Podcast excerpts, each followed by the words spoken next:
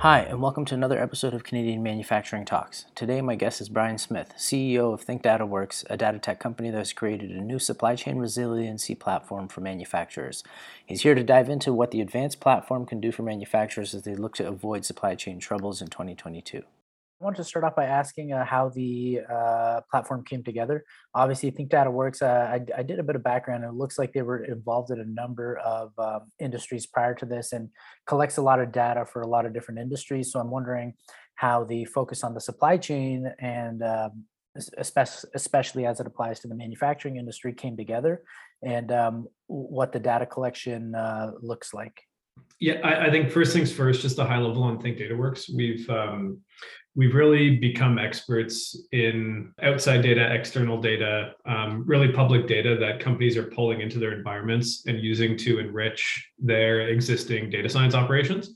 You know, we're a Canadian company. We've been around since 2014, and uh, over the past, you know, seven-ish years, we've really got a global handle on what data is available and how it's valuable to particular sectors and industries. We've we've worked a lot in government and finance you know all your typical sectors. And then i think with the pandemic and and covid really uh, messing a lot of things up including supply chain we've transitioned all of our expertise over to a couple new sectors. So one of them was obviously healthcare.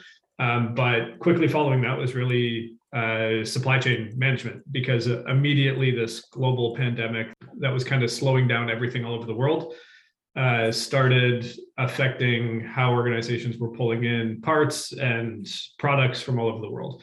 Um, how we kind of fit into this broader journey and what really started our conversation with NGen Advanced Manufacturing uh, Supercluster was hey, can we take our expertise as public external data experts and apply that to a global problem, but for Canadian companies operating in a global environment um, to really help better operationalize supply chains in a world that is going to start being, I think, continuously affected by these global uh, issues uh, that we've seen through the pandemic. I'm sort of curious, uh, you know, for a layperson's perspective or for a manufacturing executive who's not necessarily familiar with uh, tech or data collection and data science and how it works. I'm wondering if you could maybe break down how Think Data works without without involving the manufacturing industry. Like, how is it and where is it getting all of this data? Yeah, it's a it's a good question, and I think before we get into the data that we're bringing to the table, I think um, setting up what the manufacturers are bringing to the table as part of this initiative. So we're partnering with manufacturers in Canada as well. Martinrea International is actually the first um, the first manufacturer that we're that we're working with. So they're bringing their disparate supply chain data to the table, and we're analyzing it alongside Palantir Technologies um, to really standardize and like create a digital twin of their supply chain network, um, which is all what we'll call their internal supply chain data. So suppliers, uh, routes, uh, goods, parts, all that sort of stuff. What we've learned is most manufacturers actually don't have any insight into all of the uh, what we'll call like public signals um, that could affect that supply chain. So Martinrea knows you know exactly where they get goods from and when they should arrive and all that information about the part um, what they don't pull into their modeling is things like hey did a ship crash in the suez canal? Um, did japan shut all of its borders down? And is it taking two more weeks to a month to actually get shipping containers out of the country because of all the backup? So this is sort of like the public signal data that we're talking about. Step one is really setting up that digital twin of like what is the supplier network that each company and their supply chain has? And then what are these um, global signals uh, coming from data all over the world depending on on what people are interested in whether that's political news like even weather and like tsunamis and things like that events accidents um, how do we pull that in and then how do we link it to their data to identify notifications or signals that, that companies need to pick up on. Um, and that's really what we're doing through this platform. It's marrying those two worlds, the internal data and the external data, and then providing it in a platform where we can kind of simulate and come up with a bunch of different ways that companies can analyze and then respond to these events or potential events in the future. Uh, interesting. So Think Data Works when we're talking about external data is collecting a lot of these public signals manufacturing is obviously a really broad sector. Martinrea is involved in, I know, automotive manufacturing and, and, and things like that. I'm wondering if there are particular industries that Think Data Works is really looking to target and address with the with the platform. Um, you know, there's food manufacturing, aerospace, uh, you know, tech, and obviously semiconductors are a huge issue right now. So I'm wondering if uh, Think Data Works can address, uh, uh you know, particular industries uh, better than others. Yeah. It, so I think the short answer is any company that's managing or part of a supply chain is definitely someone that we'd like to to talk to and help out. I think where we could probably have the largest impact is on manufacturers that have uh, really complex global supply chains and are most likely manufacturing a product that has you know 10 hundreds to thousands of parts coming from different places because i think that's really where the complexity gets to a point where it's really really difficult to unpack um, especially when you add things like just in time shipping uh, so like the the automotive industry, aerospace, all that sort of stuff, where um, they're trying to get deliveries directly to the line um, when needed rather than storing. Um, those are the sorts of businesses that I think are going to see the, the, the greatest impact here. Uh, because they're the ones that are most subject to uh, dis- disruptions in the supply chain that are going to actually start affecting the revenue of the company, right? Um, even if something's delayed by a day, which to us doesn't seem like a big deal, um, to a company that has just-in-time shipping for a product and a supply and a production line that if you shut it down for an hour costs the company a million to ten million dollars. Um, that day is a huge deal, right? So getting a handle on that and understanding how to get around those potential issues uh, in the future and being a bit more proactive rather than just reactive I'm wondering if there are um, uh, specific uh, challenges that the uh, re- supply chain resiliency platform can address through AI and tech. I'm wondering, um, obviously, we're seeing you referred to the public signals, you know, and the external data being collected. I'm wondering if the, you know, things like the trucker convoy protests would be part of that, and uh, you know, if it if if some of the data being collected would include um, events like that that would help manufacturers uh, uh, evolve. Yeah, I think that's a great example of a signal um, and one that we'd like to uh, have in the system and available that we could attach to all the parts that are on trucks that are crossing the border. Um, so I think it's a perfect example of what we would consider a public signal that would get picked up in the news uh, and a government policy decision that honestly in an ideal world we'd also like the government to be running policy decisions through a simulation engine so that we can understand so they can understand the impact that it has on the country um, and that's really the AI component of this thing is the ability to simulate supply chain disruptions.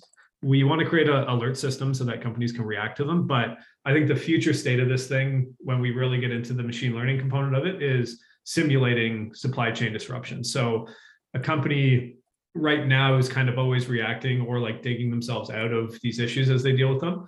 We want to get to a point where we can kind of get out of that hole and then we can start working with them to look forward. Like, hey, you have a reliance on a company that has a very complex shipping route. If something happens to that shipping route, this is what happens to your supply chain and what could potentially happen to your manufacturing line.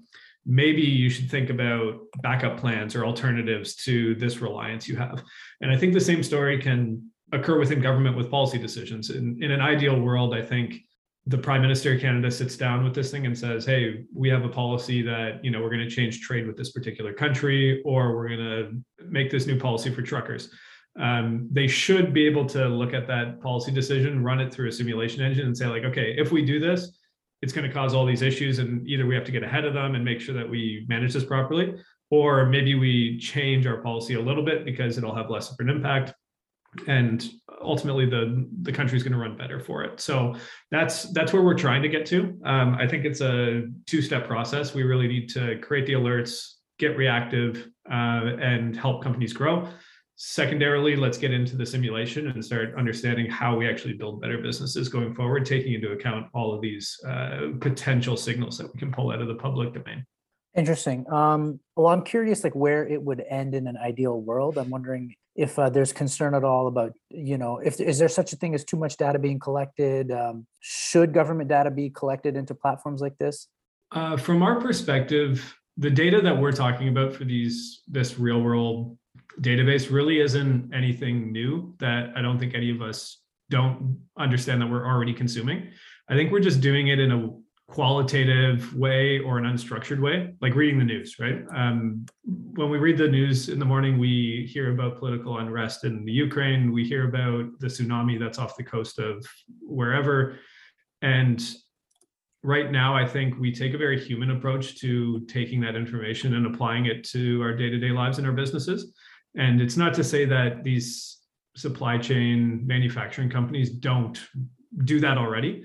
They just do it very manual and analog. And the ability to speed that up through data is really what we're going for here. So i don't think we're uncovering anything that from my perspective would be seen as offside or like um, you know focusing on individuals and and all the bad stuff related to to collecting data. Um, to me and our business that's completely offside for us what we're looking at is really turning already available information into machine readable data that we can go and power models with. And speeding it up from qualitative understanding and gut feel from an executive perspective to automation and machine learning on the back end. And that like slight change in timings will significantly increase the value of exercise like this for businesses. And that's that's really what we want to focus on especially with canadian companies that you know we're a small company and we operate in a global environment. We're pretty good at punching above our weight. Programs like this really help us and help those canadian companies punch above their weight continuously in the global economy. Um, and you know speed to market speed to decision making are are huge quivers that um, that all manufacturers should have uh, so that we can be as efficient as possible no, absolutely. Um, obviously, there's a huge focus right now in the manufacturing industry to create like more of a domestic supply chain and onshore their operations. Um, I know earlier you uh, you mentioned and referenced, you know, sometimes manufacturers have hundreds and thousands of parts going into you know a product and, and something like that. So I'm wondering what the platform can do to uh, to address something like a talent shortage or a labor shortage, because that's obviously plaguing the industry as well, uh, and not just manufacturing. But I'm wondering um, how the platform would be able to um, forecast um, you know things like you know future hiring shortages or mass retirements on the horizon and things like that. Mm, yeah it's an interesting question. I think from our perspective i personally believe canada has the potential to create a advanced manufacturing like centers of excellence around this particularly.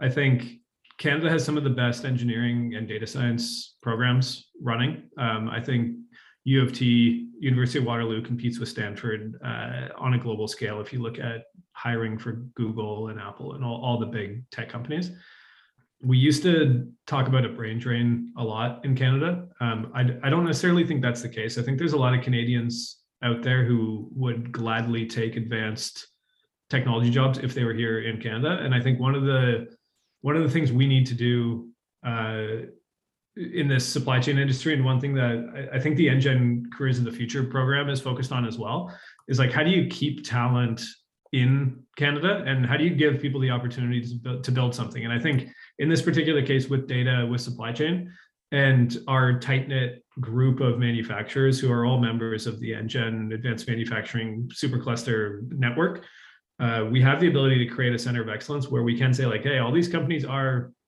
bringing their data together. We're analyzing it as a country to see what's best for us. And because of that, we're creating a network of data that isn't available anywhere else in the world. And in my experience, really intelligent engineers and data scientists will be motivated to be here and be a part of that. And, and that's what we'd like to push towards. I mean, we obviously have to work with the with the companies themselves to, to get their data science and engineering operations kind of off the ground but in I, in not very long, I think we could get to that more national center of excellence way of thinking. And I know NGen, the Careers of the Future program, is thinking the same way. So that's kind of what we're aligning around. With that in mind, I guess I'm wondering if I can ask about Think Data Works. I'm wondering if the NGen announcement means that Think Data Works has plans to expand this year. Will you guys be growing or hiring?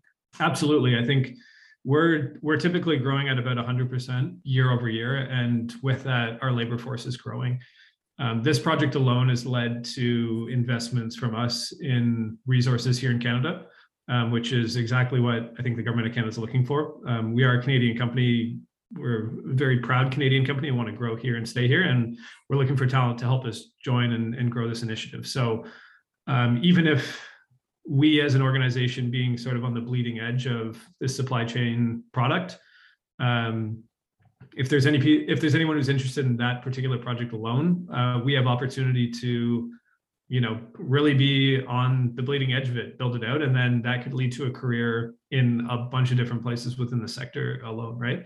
And i think that's our job as a startup. We we kind of need the ones we kind of need to be the people who push the envelope and um, we're open for people who want to join that vision with us no, absolutely. No, I'm, I'm, I'm glad to hear that.